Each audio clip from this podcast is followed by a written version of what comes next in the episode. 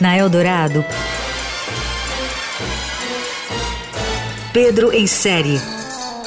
Tudo sobre séries, filmes e outros enlatados. Com Pedro Venceslau.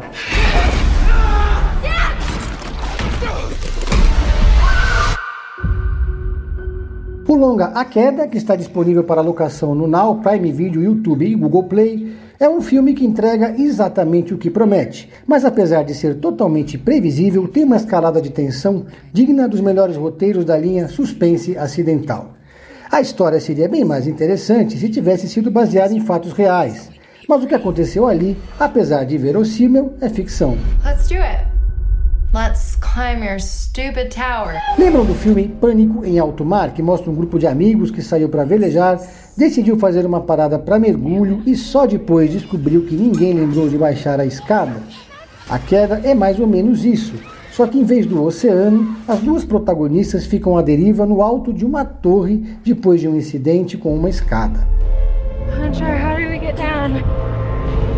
Após um breve preâmbulo, as melhores amigas Beck e Hunter, que são alpinistas, decidem subir 600 metros de escada até o topo de uma torre de rádio remota e abandonada. O objetivo é fazer selfies lá de cima para lacrar nas redes, mas a aventura, como o próprio nome do filme entrega, acaba se tornando um pesadelo. A ação de A Queda transcorre em um ambiente vertiginoso e com um visual impressionante. As duas precisam sobreviver em um espaço minúsculo e qualquer descuido pode ser fatal. O longa começa e acaba num piscar de olhos. A queda cumpre a missão de matar o tempo por um preço honesto de locação, mas não deixa muitas lembranças depois disso. What is it that Dan used to say? If you're scared of dying, don't be afraid to live.